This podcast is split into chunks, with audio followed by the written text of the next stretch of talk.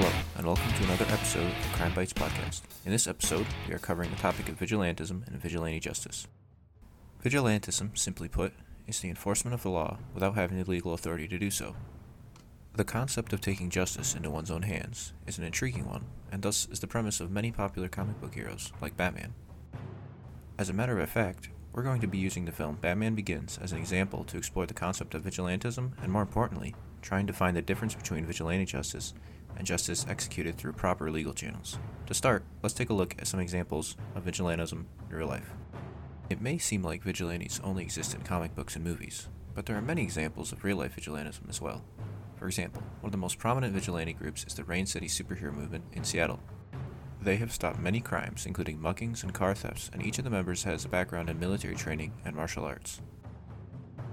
There are plenty of other examples too, but all these groups and individuals base their actions off the right to make a citizen's arrest as defined under common law. However, despite the good these people do and the right to do it, there are many critics, including the police, that say these vigilantes' actions are dangerous and that they would rather the vigilantes not get involved at all. But what makes the actions of the police more right than the vigilantes? Both the police and vigilantes stop crimes. The Rain City group wear uniforms and have training just like the police, and the police and vigilantes both have some legal ground to justify their actions. Let's use the example of Batman from Batman Begins to explore this question. In the movie Batman Begins, Batman serves Gotham as a vigilante and is able to successfully prevent crime by taking law enforcement into his own hands. For example, he is able to stop an illegal act of terrorism and disbands a group of murderous assassins. Batman is encouraged to do this because the police of Gotham are corrupt and work with the villains while also turning a blind eye to crime. The police have connections to the main villains in Batman Begins, most of the police work for these villains participate in acts of bribery. Batman, being a vigilante, is able to act faster than the Gotham Police Department, saving many people in the process by taking justice into his own hands. Batman is able to act more quickly than the police, is able to work around inefficient law enforcement, and prevent crime that would have otherwise happened. However, why don't we see law enforcement taken into one's hands more often? Now let's take a look at the difference in authority between police and vigilantes through a philosophical lens. Today I am going to talk on philosopher input on what defines authority. A legitimate authority is one that is entitled to make others recognize its decision and laws and obeys them. A character who takes matter into his own hands is Batman. He does not wait for approval and effectively responds to no one. So we can see that real life definition of authority is exactly opposite of what we have seen in the movie. According to Bachman, the authority to rule incorporates both political authority and an obligation on others to follow you in enforcing political powers. There are three types of legitimate authorities. The first one is traditional authority. This form of authority legitimacy is focused on long established practices and traditions that needs not to be justified. For example, historically, kings derived power from tradition.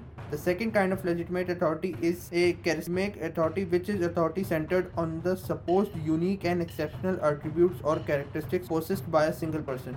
Adolf Hitler is a good example of this kind of authority because of his unique personal qualities attributed to him and a community of followers who are willing to violate existing rules.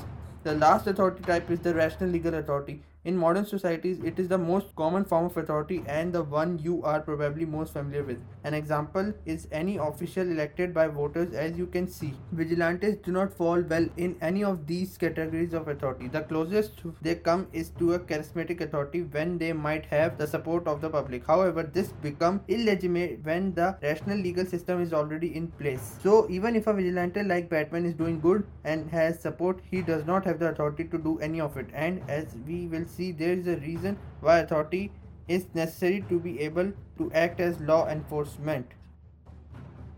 While Batman does good things for the city of Gotham in the movie, he also participates in unethical and unorthodox acts. Batman illegally interrogates a suspected gang member legally walking down an alleyway. Batman uses fear to intimidate him to answer his questions by threatening to drop him off a building.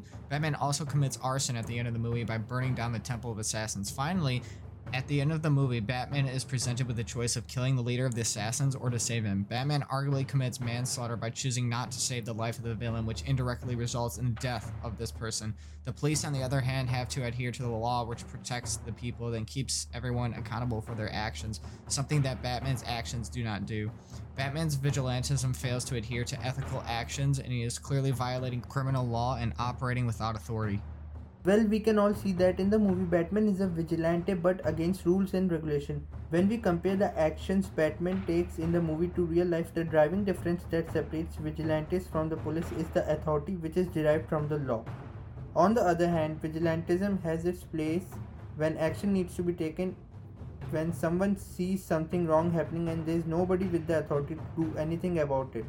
Ultimately, however, taking law enforcement into one's own hand without the authority undermines the justice system that is already in place. There is a reason why police have authority, part of which is to have some form of accountability and regulation of justice. So, to answer the question we have started with, the difference between the police and the vigilantes is one has authority and other one do not. We can see how dangerous working without the authority can be. Thanks for joining our podcast. This podcast references news stories from the Seattle Times regarding the Rain City superhero movement and the article on authority from the Stanford Encyclopedia of Philosophy. Thanks to Dr. Brock for the feedback, consultation, and revision help on this episode.